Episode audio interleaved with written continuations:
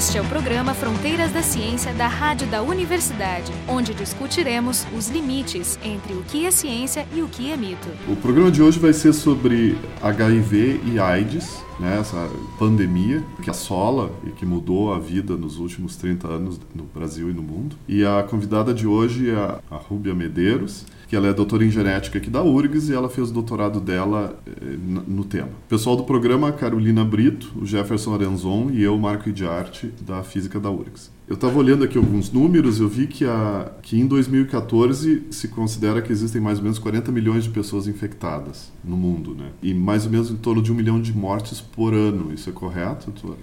Sim, é. A gente tem comemorado, digamos assim, nos últimos anos, uma certa estabilização dos números uh, do crescimento em alguns grupos também de risco, mas o número é esse, né? É um, um milhão de mortes por ano, né? É um número bastante. É, eu vi, eu vi que desde o começo da, da, do começo da epidemia, que é nos anos 80 ali, estavam dizendo até que 39 milhões, o mesmo, mas mesmo o mesmo número, 39 milhões de pessoas morreram do, diretamente da epidemia. E eu até fui olhar assim, porque número sozinho não serve para nada, né? Eu pensei, tá, quantas pessoas morreram na Segunda Guerra Mundial? 60 milhões. Uau. Né? Mas essa estagnação que tu, que tu mencionou, o, o, quanto ela é homogênea? Porque isso é uma média. Ah, né? Então ela deve depender de país, deve, pode depender de grupos. Sim. Então, isso é bastante interessante, né? Porque o que, que, a gente tem? A gente tem grandes concentrações. Se a gente avaliar no nível mundial, a gente tem uma, uma concentração maior no continente africano, obviamente. Então, e uh, da Ásia, da China, tem também, pela questão populacional. Né? O maior, digamos assim, o grosso desses, desses casos de infecção são desses locais. E aí, dentro dos, dos outros países, dos outros continentes, existem problemas mais locais. Mas a minha Uma pergunta questão... era não sobre o, o, número de casos, mas sobre a, a taxa de crescimento ela está estagnada em todos os locais. E aí isso, isso acompanha, né? Por exemplo, a gente pode trazer para nossa realidade, né? O, o Brasil, ele tem, a gente vinha fazendo uma análise do país como um todo nos últimos anos, né? até 2010. E isso não representa, na verdade, o, a realidade de todos os estados. Então, o que se mudou agora na questão de vigilância também é analisar as regiões e aí a gente vê, por exemplo, que o Rio Grande do Sul é um estado que não apresenta essa estabilização da mesma forma que o país e não tem os mesmos índices que o país. O estado do Rio Grande do Sul está aumentando a taxa de, de, contaminação, é isso? Na verdade, é a, a, taxa de estabilização que é encontrada no país não é a mesma. Uhum. Isso pode ser um efeito de, de notificação, né? Por exemplo, quando a gente tinha a Zika, se começou a notificar alguns casos e isso influenciou e mais aí, notificações. O orgulho mas... gaúcho diria, se eu pegasse um gaúcho bem orgulhoso, ele diria, não, a gente tem essa taxa maior aqui porque a gente tem um sistema de saúde melhor aqui e consegue detectar mais. Isso é verdade ou é mito? É, eu acredito que isso seja um mito. O cenário hoje do Rio Grande do Sul é o cenário mais preocupante do país, tá? Isso é que o Ministério da Saúde está chamando hoje de hotspot, hum. que são locais no país onde fogem muito, está muito acima da média nacional. Então são locais onde estrategicamente a gente vai concentrar, o Ministério da Saúde vai concentrar as ações. Hum. Isso foi um avanço muito bom que a gente teve a partir de 2010 a 2012, essa mudança de visão de não pensar no país só como um índice geral, mas em regiões.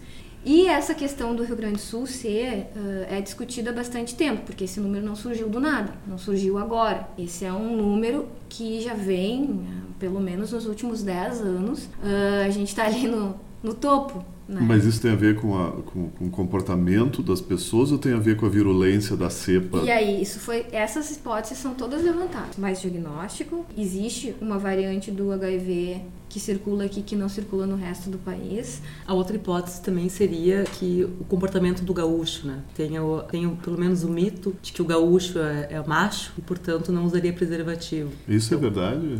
Isso foi uma hipótese. Isso é uma hipótese. É uma hipótese do é, para verificar se realmente seria a razão pela qual a gente tem aqui um. Que eu diria assim, dos estudos que eu tenho conhecimento, é que nenhum desses fatores sozinho poderia ser responsável pelos números que a gente vê. Nós somos muito diferentes referências de São Paulo ou a gente está só um pouquinho pois assim? Pois é, então, quando, se a gente pensar só na questão do diagnóstico, né, isso não, não fecharia, do tipo, a gente não é o estado que tem mais diagnóstico em relação à população em si, para justificar que a gente está tentando, pegando mais positivos. A questão do comportamento, é, são poucos os estudos ainda, talvez saiam alguns resultados bem interessantes de alguns estudos que estão em andamento. A outra questão em relação ao subtipo, que aí é a variante do HIV que circula aqui, que é, um, digamos, foi um dos focos do meu estudo nos últimos anos, a gente não consegue, embora existam diferenças entre os, as variantes do vírus, os estudos em todo o mundo não indicam que exista uma diferença tão grande.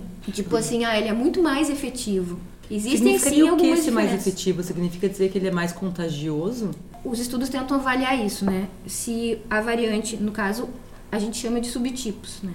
O subtipo que circula aqui no Rio Grande do Sul, a gente tem o subtipo C e o subtipo B, que aí isso também reflete Santa Catarina e no Pará também. Uh, o que acontece do restante do Brasil é que o, o subtipo que predomina é o B. Então, quando o HIV foi introduzido no Rio de Janeiro, foi. Uh, Ele começou pelo Rio. É, o subtipo B já, já se está bem determinado, assim, né, pelos estudos, que teve uma variante do subtipo B que entrou e teve outras entradas por outros estados do subtipo B no Só Brasil. Eu, eu, queria saber quando entrou e, quantas, e quantos subtipos existem no, no mundo todo, Isso. né? Não, nem todos circulam. A gente só vai encontrar todos os subtipos mesmo na região da África, justamente porque foi o epicentro, né? Então surgiu a diversidade genética toda surgiu lá e aí na verdade, tem o HIV do tipo 1 e do tipo 2. Dentro do tipo 1,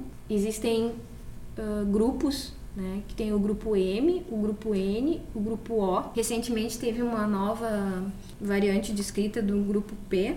E uh, dentro do grupo M, a gente tem vários subtipos, né?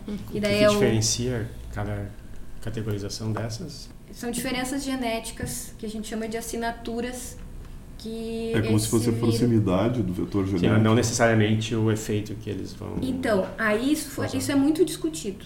A gente sabe que algumas variantes, esses subtipos, sim, têm peculiaridades. Por exemplo, o subtipo A e o subtipo D, eles apresentam sim uma questão de aceleração da doença, da, da síndrome. Então a gente poderia dizer que eles são mais graves, enfim. Vão...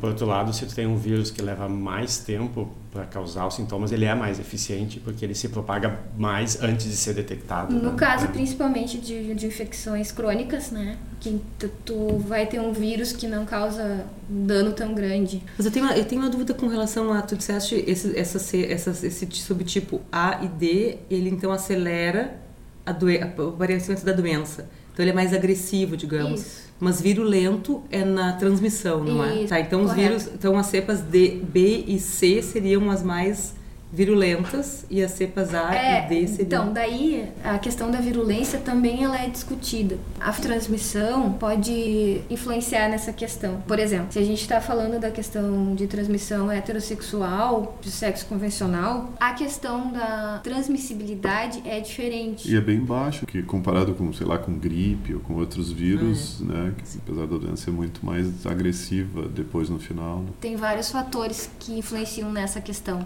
Por exemplo, se tu tiver uma transmissão onde o indivíduo transmissor tem uma alta carga viral, então tu vai ter um, uma grande chance dessas partículas virais que vão entrar em contato encontrarem a célula-alvo e serem efetivos. Né? Agora, se tu tem uma carga viral menor, já, já dificulta. Eu até tinha, eu tinha olhado, eu estava olhando, isso eu estou vendo na Wikipedia até. Uhum. Logo depois da contaminação, seis semanas, ele está lá em cima a quantidade de, de cópias no, é. no, no sangue, depois cai lá para baixo e fica um bom tempo baixo. É, esse é a... Essa deve ser a resposta imunológica. Essa é a infecção aguda que a gente chama, né? Porque... E aí na infecção aguda ele transmite mais do que... Sim, com certeza. Nessa ah. fase é o potencial. O que que acontece? Quando o vírus entra em contato e ele acha, encontra a célula e a infecção é efetiva, ele começa a se multiplicar, ele não, o sistema imune ainda vai demorar um, né, um certo período, dependendo do indivíduo, para montar a resposta contra aquele vírus. E nesse intervalo ele está se multiplicando. O sistema imune ele consegue montar uma, uma resposta imune contra o vírus, que ele não consegue eliminar o vírus completamente. E aí essa, esse controle da replicação fica uh, tende a ficar constante na maior parte dos indivíduos. E aí uh, começa a ser um dano mais gradual para o sistema imune a taxa de, de CD4, que é a célula-alvo do vírus, vai reduzindo um pouco a cada ano. É, e aí, uh, em média, 7, 8, 9 anos, realmente tem a queda do, dessa célula CD4 a, a, um número tão baixo que uh, daí o indivíduo não consegue montar uma resposta imune contra micro-organismos comuns, né? Que são aí as chamadas doenças oportunistas, que a gente se a gente estiver com o sistema imune uh, 100%, a gente controla esses micro-organismos. Agora, se a gente tiver com alguma questão deficiente do sistema imune, a gente não consegue. E o, isso é a AIDS em si. E aí, que tu, e aí que tu entra com o coquetel? O que os estudos mostraram é que, assim, porque o indivíduo não infectado, ele tem, em média, mil, uma, um número de células CD4 positivas em torno de 1.200 células. Milímetro cúbico. Milímetro, uh... milímetro cúbico de sangue. Isso. Tá, eles fazem exame de sangue, milímetro cúbico de sangue tem que ter em torno de mil e poucos. Isso. Daí, o indivíduo que está infectado, obviamente o vírus leva, né, toda, toda infecção leva à morte de algumas dessas células. Uh, uma maneira de avaliar a infecção é monitorar esse número de, de, células. E quando chega a um número abaixo de 500 células, já começa a se, se acreditar que é, já, o sistema imune já está comprometido. Isso os estudos mais recentes mostram. Então, se tu iniciar o tratamento abaixo de 500 células, seria um risco maior do que tu iniciar antes. Esse é do ponto de vista do, do sistema imune em si. Uh... Esse, isso está relacionado com a saúde do indivíduo, não está relacionado com a luta contra o vírus. Porque eu ouvi falar gente dizendo, não, não, tem que começar, logo que tu sabe que tu tem HIV, tem que começar a entrar com... Então, aí tem uma outra questão, que, que os estudos também mostram que essa luta, digamos assim, esse para manter esse equilíbrio, o sistema imune, ele uh, sofre um desgaste né? Porque tu vai ter tu vai ter perda de células, tu vai ter uma renovação celular mais, a, mais acelerada, enfim. E que então, se tu entrar em tratamento mais rápido possível, isso vai beneficiar o teu sistema como um todo. E aí tem o um ponto aquele do, do remédio deixar de funcionar, que é um outro é, risco. Isso é uma outra questão. Uh, e também tem a própria toxicidade da medicação, que também Sim. tem que ser avaliada nesse contexto para a saúde do indivíduo. Mas, de qualquer forma, hoje, a política nacional, não, na, não só nacional, mundial, é a recomendação do início do tratamento por uma questão de controle de carga viral. Mas isso quer dizer que não importa o CD4, que isso. o diagnóstico é suficiente para começar o... Isso. Uhum. É uma pactuação para zerar a carga viral no mundo. Uhum. Então, assim que tu descobre que tem um HIV, tu já inicia tratamento para zerar a carga viral e reduzir a possibilidade de transmissão. É, então, as pessoas que estão sendo tratadas, elas têm zero carga viral. Eles zeram carga viral. E, e não... é uma maneira de tu verificar se o tratamento está sendo eficiente. Ou seja, tu faz o exame de sangue, não acha vírus, a carga viral é, é ela está abaixo do nível de detecção desse teste. Então eles também não estão transmitindo.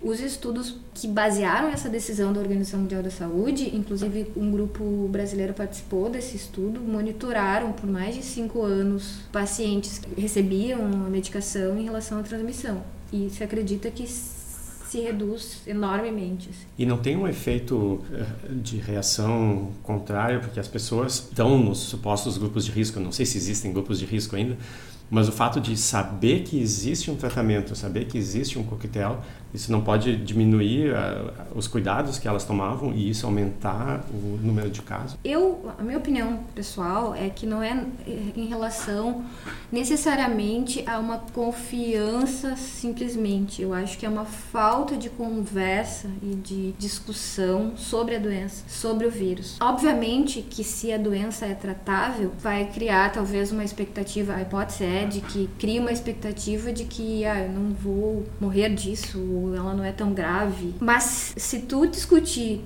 o que a doença causa, quais são os problemas que tu vai ter, a, a própria questão da manutenção dessa medicação ser para sempre. É isso que tem que ser abordado. Quais são os riscos que tu tem, o que, que realmente vai acontecer, sem a questão do estigma. De, Mas né? a, então a resposta é sim. O fato de haver um tratamento que é bem sucedido faz com que as pessoas baixem a guarda, talvez, então precisa ter mais informação Não, é sobre a doença. É, o que eu está dizendo é que a, a, falsa percepção ou a visão simplificada de que existe um tratamento eficaz é. e só isso, sem saber que envolve risco. Sim. Né, e... Isso também ajuda no quadro de, de um negligência em relação. Não só a questão Ainda do tratamento um... ser eficaz, mas do tipo assim, ah, bom, caso eu tenha e se eu tiver, eu vou fazer uso da medicação e. Ainda tem muito tabu com isso, porque, Sim. digamos, na, na, minha época de adolescente, digamos, era realmente a doença, o problema, e todo mundo tinha muito pânico. Não significa dizer que nós não fazemos sexo sem camisinha, todo mundo fazia no Brasil. Quer dizer, muita Diga gente fazia. Muita.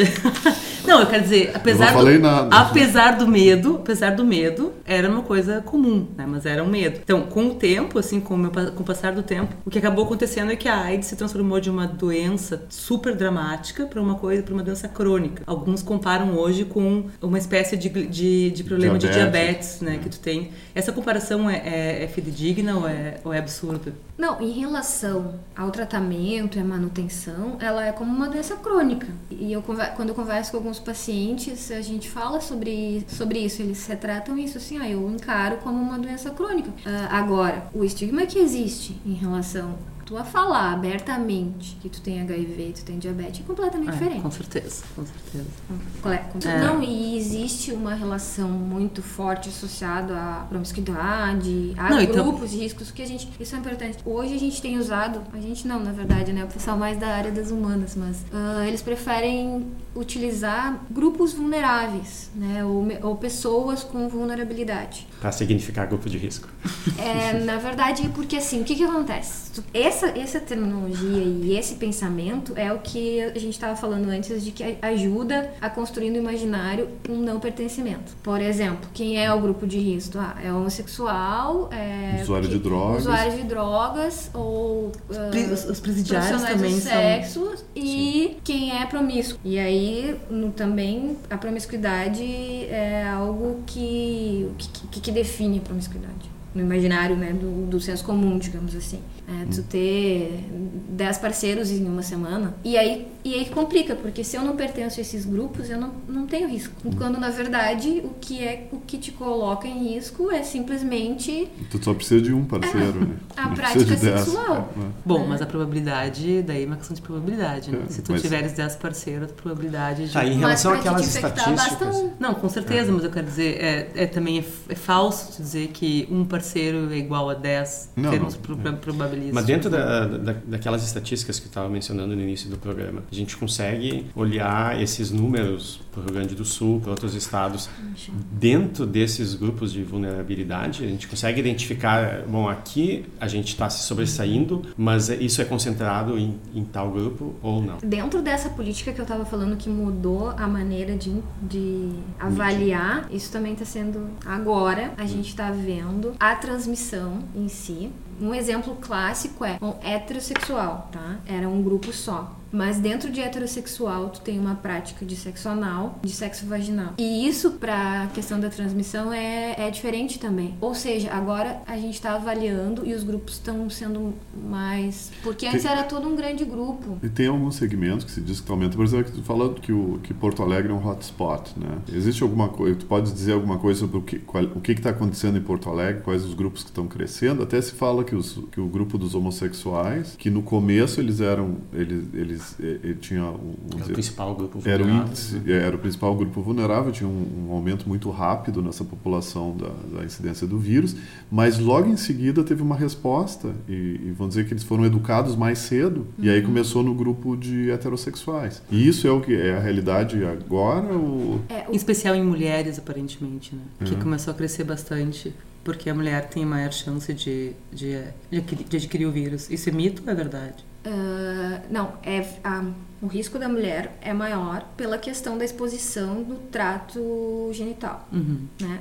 A, a, área de exposição feminina é, muito maior. Uhum. É muito maior. É, muito, é muito mais sensível e existe um número de células-alvo uh, do sistema imune disponíveis uh, de uma maneira diferente que é para o homem. Assim como a prática do sexo anal, a chance da, da, de efetivar a infecção é maior. Mas em relação ao, aos hotspots que a gente estava falando, uh, os indicadores hoje para que o Ministério usa para chamar de hotspot é a taxa de detecção de AIDS, taxa de mortalidade de AIDS, a taxa de, de detecção em menores de 5 anos e a primeira contagem dessas células CD4 ser abaixo de de 200 células. Ou seja, a primeira vez que a pessoa foi olhar já estava bem, bem avançada. Isso, já estava no estágio AIDS. Você está dizendo que a detecção da AIDS ou do HIV é o. O que, que acontece? A gente fazia até 2014 se eu não estou enganado, 2013, só detecção, só registro compulsório, notificação compulsória de AIDS. Tu diz, se, se eu, era... eu detecto que eu tenho AIDS, eu sou obrigada a avisar, o, o, o clínico, hospital é obrigado isso. a avisar que e aí... não da HIV, não era obrigatório. Então, por exemplo, se eu fizesse um exame e detectasse HIV positivo, aquele laboratório não precisava indicar... Ao... Isso, o clínico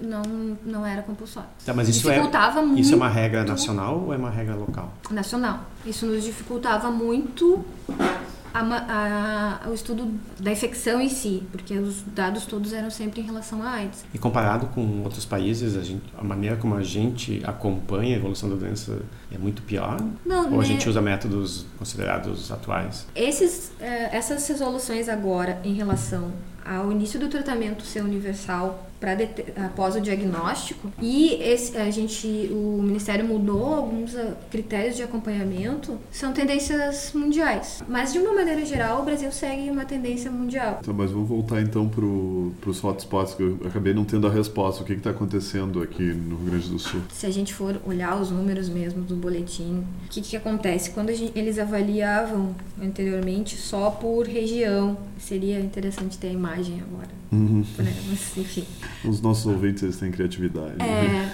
Ah, ou a gente pode também depois indicar o, o próprio boletim, né? Uhum. O que acontece é que a gente observava antes só a região sul, né? E aí ela tinha uma taxa de detecção por mil nascidos vivos em torno de 5 e a média nacional era em torno de 2. Ah, o gráfico, o gráfico sul... que ela está mostrando aqui não está mostrando que a taxa, então, o número de bebês nasce por mil, a cada mil habitantes no Brasil, a média era de 2 nascidos vivos com HIV, e essa média é aproximadamente constante na última década, enquanto que aqui na região sul a média não só é de 5, como ela está aumentando ao longo dos 10 anos. Né? Uh, aí é a região sul, que é composta por Rio Grande do Sul, Santa Catarina e Paraná. Quando agora a gente está fazendo fragmentado esses dados. E aí a gente vai ver. Gente, que incrível esses dados aqui.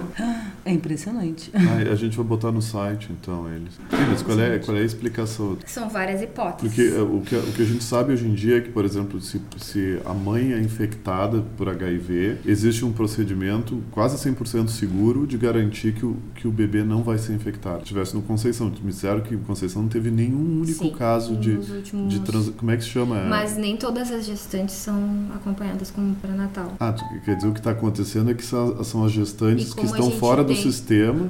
Isso, e como a gente tem um número muito grande de pessoas infectadas positivas que desconhecem que são positivas, uhum. a transmissão uh, ainda acontece aquelas que são acompanhadas e fazem pré-natal. É, realmente, o Conceição faz um trabalho belíssimo, que eu acompanho, acompanhei eles lá dentro. É, porque disseram que era 100%, que eles nunca tiveram um caso, como é que chama a transmissão? Uh, mãe, transmissão vertical. Vertical mãe-bebê, nunca tiveram um caso. Ou seja, se a, se, se a mãe, se, eles, se a mãe sabe que tem um HIV, é Isso. é possível evitar... O bebê sai zero, O bebê zerado. não vai ter é, HIV é desde que seja seguido o procedimento Deles correto. Lá. Esse é o mesmo princípio da questão da medicação que zera a carga viral. Uhum. Esse, esse indicativo também da redução da transmissão materno-fetal também foi algo que corroborou para essa política mundial de todo mundo se tratar. O dado do Rio Grande do Sul mostra que o aumento está principalmente nessa transmissão vertical ou não? Não, não. Quando, quando a gente fala de hotspot, é, são taxas de detecção de AIDS, né, ainda porque a gente ainda não tem um. A partir de 2013, 14, a gente está começando a ter dados de HIV. Hum. Mas até então a gente está falando só de dados de AIDS. Então, detecção de AIDS, mortalidade por AIDS, uh, todos esses índices estão aumentando aqui. O Rio Grande do Sul e Porto Alegre, região metropolitana, tem um número muito acima da média nacional. Deixa eu falar um dado que me chocou muito. Em Porto Alegre, a taxa de detecção é que existam 94 casos a cada 100 mil habitantes. Então, um calculinho simples me diz assim, ó. A cada mil habitantes, um tem HIV. Agora, o que, o que se estima também, e isso eu li em algum lugar, eu gostaria que tu confirmasse, é que a cada caso detectado de HIV, deve existir aproximadamente 10 casos não detectados. Então significa dizer, se para cada mil habitantes um está detectado, para cada 100 habitantes um provavelmente tem HIV. Tem uma chance de Nessa região, mas isso não deve ser. Em Porto Alegre. Então imaginem que vocês tenham, vocês estão numa festa, com 100 pessoas, então a chance de tu encontrar alguém com vírus é realmente alta. Ou seja, em festas. Em Porto Alegre é o dobro do índice gaúcho e quase cinco vezes maior que no Brasil. Então realmente é um número impressionante. Mas será que essa estimativa que tu deu de que para cada caso detectado existem 10 não detectados? Isso a gente tem que perguntar para nossa especialista. Será do... que essa estatística ela é a mesma em todo o país? Ou pode ter uma região onde tem muito mais casos não detectados do que detectados pelo uh, que, o, que a situação em Porto Alegre ela é atípica em relação ao resto do Brasil, é um, é um número extremamente alto, é elevadíssimo para a média do país e dizer, comparando a, gente, a, outros estados. A gente precisaria são, alguma plaquinha né, nos banheiros das, das danceterias dizendo ó, oh, use camisinha, porque aquilo parou, né? Não se fala mais use camisinha, não tem outdoors Mas é, esse é mais. o meu ponto anterior, será que isso não é essa sensação de segurança? Primeira coisa é a gente começar a discutir sobre isso uhum. e assumir esse número, né? E de repente olhar modelos de estados que têm um controle melhor e ver daqui a pouco o que está sendo feito. Eu tenho uma né? pergunta bem, bem prática. Existe algum tipo de vírus, algum tipo do, algum subtipo do vírus uh, que não seja protegido pela, pelo uso do preservativo? que eu tenha conhecimento, o preservativo te protege de qualquer de tipo. qualquer dos... Então, uma, uma, uma recomendação direta é, independentemente da razão pela qual nós tenhamos esses índices altos, use preservativo. Sim, e uh, faça o teste. Uhum. Não se questione se se tu é um grupo de risco, se, uh, assim como a gente faz os exames de sangue, colesterol, glicose, né? as doenças infecciosas, e aí eu incluo também uh, hepatite C, né? o HCV, a gente tem tecnologia para fazer uh, o monitoramento dessas infecções. Então a gente faz o teste, porque se tu descobrir já um estágio avançado, o risco de sequelas e o risco de morte é muito avançado. E aí a gente pode falar também que a taxa de mortalidade por AIDS em Porto Alegre também é muito acima da média nacional. Que é estranho também, né? Existe resistência? Resistência ainda, por exemplo, de alguns grupos religiosos contra o uso de camisinha. Isso pode ter alguma influência? Existe esse mecanismo ainda? Sim, eu fiquei bastante tempo conversando com portadores do vírus. E sim, algumas questões de, envolvendo questões religiosas. Na e... verdade, a, a religião acaba vulnerabilizando a, a, a, pessoa, né? Porque ela, ela permite. A única, única forma da pessoa se proteger é retirado dela, né? Eu vi das duas maneiras também. Vi figuras religiosas orientando pessoas. Sim. Então é, é possível. É que, que até, também... até pouco tempo, eu não sei se isso mudou, é, inclusive posição oficial de alguns grupos, né, inclusive com evidências pseudocientíficas dizendo que camisinha não funcionava porque o vírus era menor do que o poro da borracha, que é, é, pode até ser verdade, mas é um meio poroso, não é, um, não é uma tela com buracos, é um meio poroso, né? Ele vai, ele vai ficar lá no meio, mesmo sendo menor. E se usava isso para dizer que não, não, como não adianta usar, então não use. Ah, mas a gente tem que pensar. Uma coisa muito importante é isso, né? O vírus, é, ele está no fluido, vai, o preservativo faz a retenção dos fluidos biológicos, se impede contato entre fluidos biológicos. Aí existem várias dúvidas coisas que sempre me perturbaram muito é ouvir algumas pessoas falando que não contavam para os seus familiares porque os seus familiares tinham preconceitos e ou quando contaram as pessoas passaram a isolar os talheres, os copos pela saliva.